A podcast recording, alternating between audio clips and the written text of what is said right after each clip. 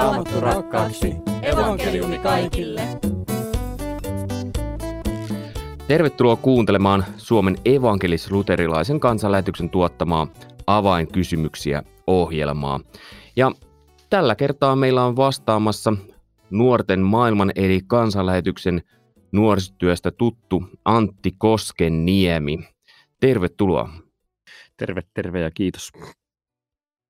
Ja toisena vastaajana on Niilo Räsänen, joka on tuttu tuolta kansanlähetysopistolta. Tervetuloa. Kiitos. Kansanlähetysopisto, jos sun pitäisi muuten kuvailla opisto kolmella sanalla, niin mitkä ne sanat olisi? Tulee opiskelemaan raamattua. Oi, aika hyvä. No niin. Siinä tuli kolmessa. Yleensä tämmöisistä livahtaa aina se neljäs tai viides Ei, ei liva. Toi kuulosti melkein harjoiteltulta. harjoiteltulta. Tämä tuli ihan puskan takaa. No niin, hyvä.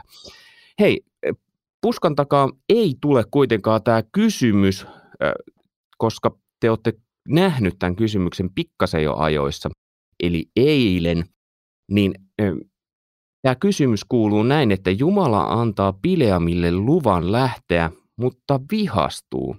Mitä oikein tapahtuu? Ja tämä on nyt sellainen kysymys, joka on tullut nimenomaan tuolta Instagramin kautta nuorilta. Sen kautta aina kysellään silloin tällöin ja puhelinnumero on 044 44 7 7814. Voi lähettää tekstiviestinä tai WhatsApp-viestinä tai Telegram-viestinä. Kaiken näköisiä viestejä voi lähetellä. Ja ääniviesti, jos lähettää, niin saattaa olla, että se kuuluu sitten radiossa. Mutta eh, Jumala antaa Pileamille luvan lähteä, mutta vihastuu, niin, niin mä luen tuolta neljännestä Mooseksen kirjasta luvusta 22 ja jakeet 20-22. Yöllä Jumala tuli Pileamin luo ja sanoi hänelle, jos nuo miehet ovat tulleet sinua kutsumaan, niin lähde vain heidän mukaansa, mutta tee ainoastaan se, minkä minä käsken sinun tehdä. Aamulla Pileamin, Pileam satuloi aasinsa ja lähti moabilaisten sanan viejien mukaan. Mutta Jumala vihastui hänen lähdöstään, ja kun Bileam sitten ratsasti aasillaan kahden palvelijansa saattamana, Herran enkeli asettui hänen tielleen. Ja sittenhän tämä Aasikin vielä puhuu siinä, mutta mi- mistä tässä on kyse? Joo, tuossa voisi nyt ensinnäkin vähän taustoja valottaa, koska kaikille ei varmaan ole sillä lailla tuoreessa muistissa, mitä, mikä tämä konteksti on. Eli Israelin kansa oli vapautettu Egyptistä ja oli matkalla luvattuun maahan ja vähän ennen mm, tähän Israelin kannan maahan pääsyä, niin, niin he pysähtyvät tuohon Moabin alueelle ja, ja Moabin kuninkaalla Paalakilla tulee hätä, että miten nyt kun on tuommoinen voimakas kansa, ja, niin se kutsuu Pileamin sieltä kaksoisvirran seudulta ja merkillistä tässä on ensinnäkin se, että sieltä kaukaa idästä tulee henkilö, joka tuntee Israelin Jumalan Jahven.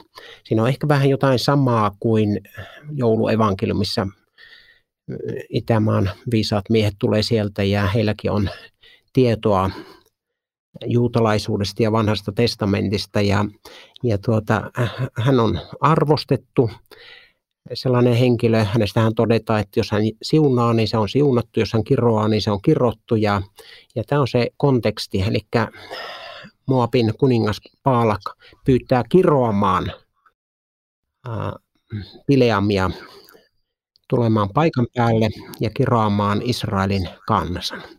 Ja sitten tästä kerrotaan itse asiassa montakin lukua juuri tässä neljännessä Mooseksen kirjassa. Ja sitten viitataan vielä Uudessakin testamentissa Pileammin, eli hän, hänestä kerrotaan kohtuullisen paljon, mutta tuntuu siltä, että tämä kertomus ainakin minulla niin herättää ehkä enemmän kysymyksiä kuin antaa vastauksia. Näyttää ikään kuin siltä, että sieltä jotain välistä puuttuu, mikä ei meille avaudu.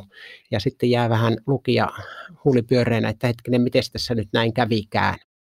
Ja yksi tapa tietysti lähestyä on se, että katsoo ensinnäkin Uuden testamentin puolta, mitä sieltä sanotaan Pileamista, minkälainen tyyppi se oli. Ja, ja, mutta siitä huolimatta tähän jää vielä semmoisia aukkokohtia. Mutta tämä näin taustaksi tähän Bileamiin. Mitäs Antti sanot? Joo, se oli hyvä, hyvä johdanto aiheeseen. Tuossa kohdassa on sitten vielä, vielä tämmöinen, tämmöinen niin yksityiskohta, että, että nämä moabilaisten lähettämät miehet on tullut sinne Bileamin luokseen. Muistaakseni se matka oli jotakin 700 kilometriä linnuntietä, että, että sen verran on taivallettu ja, ja he on he on kutsuneet Bileamin kiroamaan Israelin kansaa ja Bileam on sanonut, että täytyy kysyä, kysyä herralta, että miten pitää tehdä ja, ja vastaus on, että, että älä lähde heidän mukaan, äläkä kiroa sitä kansaa, koska se kansa on siunattu. Ja, ja sitten Bileam on sanonut näille tyypeille, että, että palatkaa maahan, että herra ei salli minun lähteä teidän mukaanne.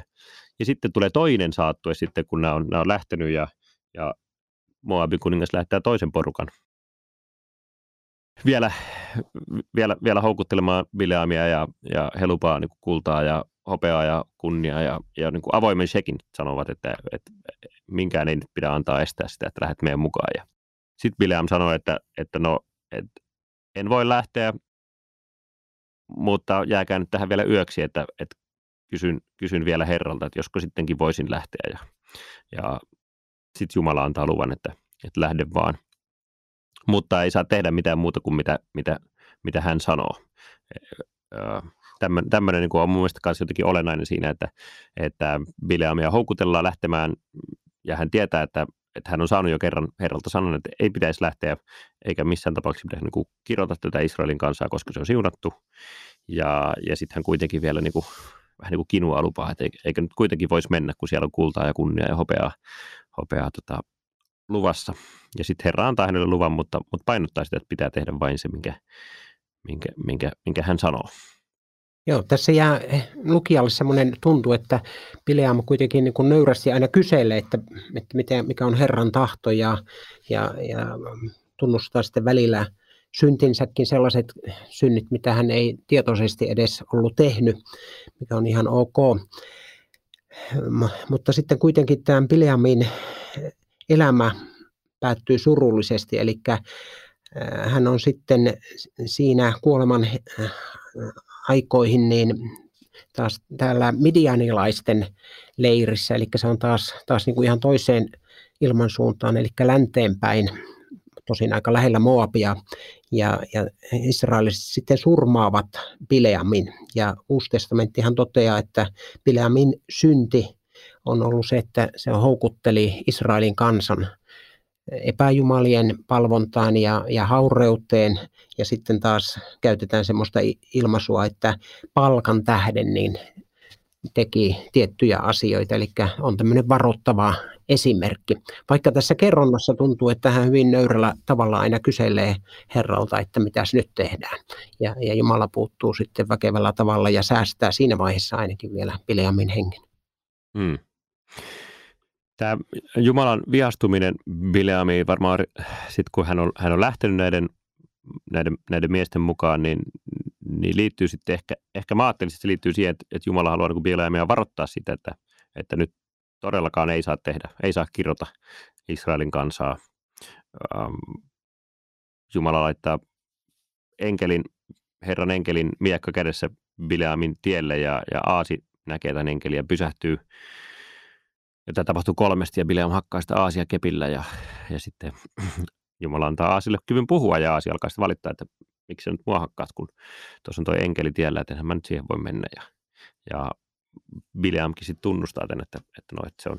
Mutta mä ajattelin, että tämä on semmoinen muistutus hänelle, että, että, että vaikka lähdin näiden miesten mukaan, niin et saa tehdä sitä, mitä he haluaisivat. Vai mitä, mitä Niilo ajattelet tästä? Joo, siis täytyy tähän letkauttaa väliin, että tämä on saarnamiehille hyvin lohdullinen paikka, että jos Jumala käyttää Aasiaa eh, ja puhuu Aasin kautta, niin sitten on mahdollista, että vähän vaatimattomampikin saarnamies voi olla joskus Jumalan käytössä. Mutta hetkinen, mulla ajatus karkas. Sanoppa vielä uudestaan se kysymys. En mäkään sitä enää muista, mutta, mutta, mutta jos palataan siis tosi hyvä, hyvin nostit sen Uuden testamentin, että mitä se Bileami sanoo, niin siellähän sanotaan, että, että, että Aasi ojensi, tai miten se nyt sanotaanko, mutta Aasi esti profeetan niin kuin mielettömän aikeen, että, että siinä ainakin siellä se tulkinta on se, että, että Bileam oli kuitenkin menossa tekemään niin kuin Herran tahtoa vastaan. Juuri näin. Vaikka sitten joo. siinähän kävi niin, että kun Bileam sitten pääsi paikan päälle, niin hän kolmessa eri kohtaa niin siunasi Israelin kanssa, vaikka häntä eh, Moabin kuningas pyysi kiroamaan.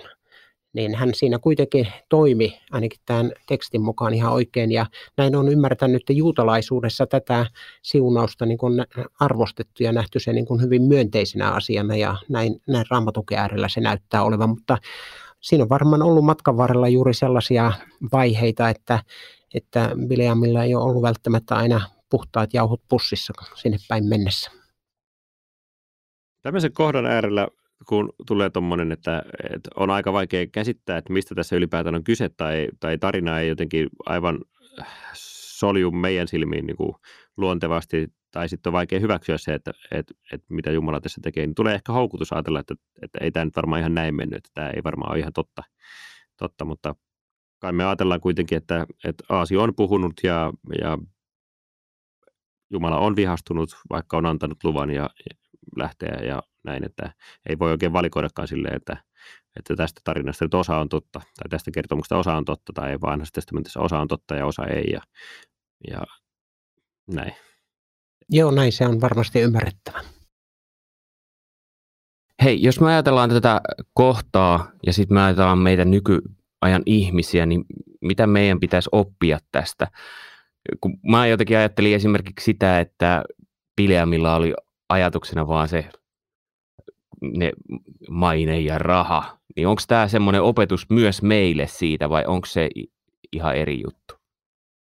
Tässäkin on muuten jännä, että hän, hän tavallaan kiistää sen. Hän sanoi, että vaikka tulisi talon täydeltä jalometallia hänelle, niin hän ei tee mitään muuta kuin Herran tahdo. Että sekin on niin kuin, niin kuin jännä tässä kertomuksessa. Ja kuitenkin Uudessa testamentissa sitten sanotaan, että palkan tähden Bileam lankesi. Vaikka hän tuossa uhoo oikein, että, mm. että tuota, vaikka tulisi opeta ja kultaa talo täyteen, niin hän ei kyllä, kyllä lähde toimimaan Herran käskyn vastaisesti. Mm. Ehkä siinä on semmoinen opetus, että pitää olla, että tämmöiset houkutukset on yllättävänkin voimakkaita, että pitää olla kyllä hyvin juurtunut, juurtunut siihen, mitä uskoo, ja ne arvot pitää olla jotenkin tosi sydämessä, sydäm, sydämeen tiukasti painettu, että, että muuten tuollaisten houkutusten edessä saattaa kyllä sitten, eikä nyt tarvitse välttämättä olla niin, että tulee jostakin kaukaa miehiä tarjoamaan, tarjoamaan kultaa ja hopeaa, vaan, vaan se, se voi, voi olla joku ihan muukin semmoinen sitten tilanne, mikä saa sitten hylkäämään sen, mi, mihin jotenkin pohjimmiltaan uskoo.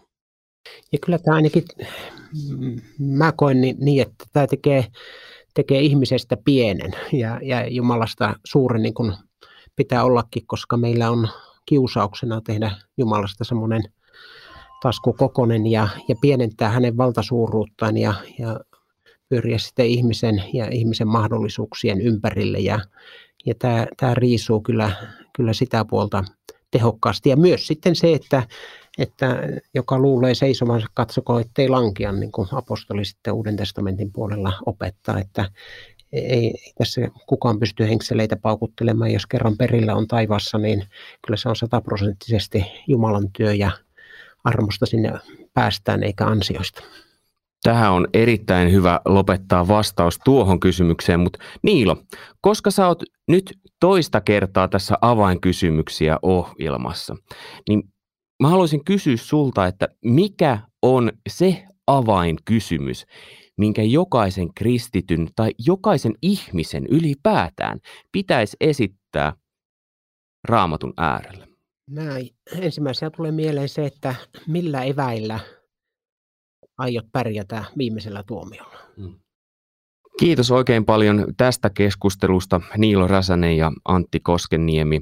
Muutaman viikon päästä taas jatketaan ja puhelinnumero on 044 447 7814 voi lähettää viestinä lisää kysymyksiä. Minä olen Mika Järvinen ja toivotan sinulle oikein hyvää ja siunattua viikonlopun jatkoa. Moi moi!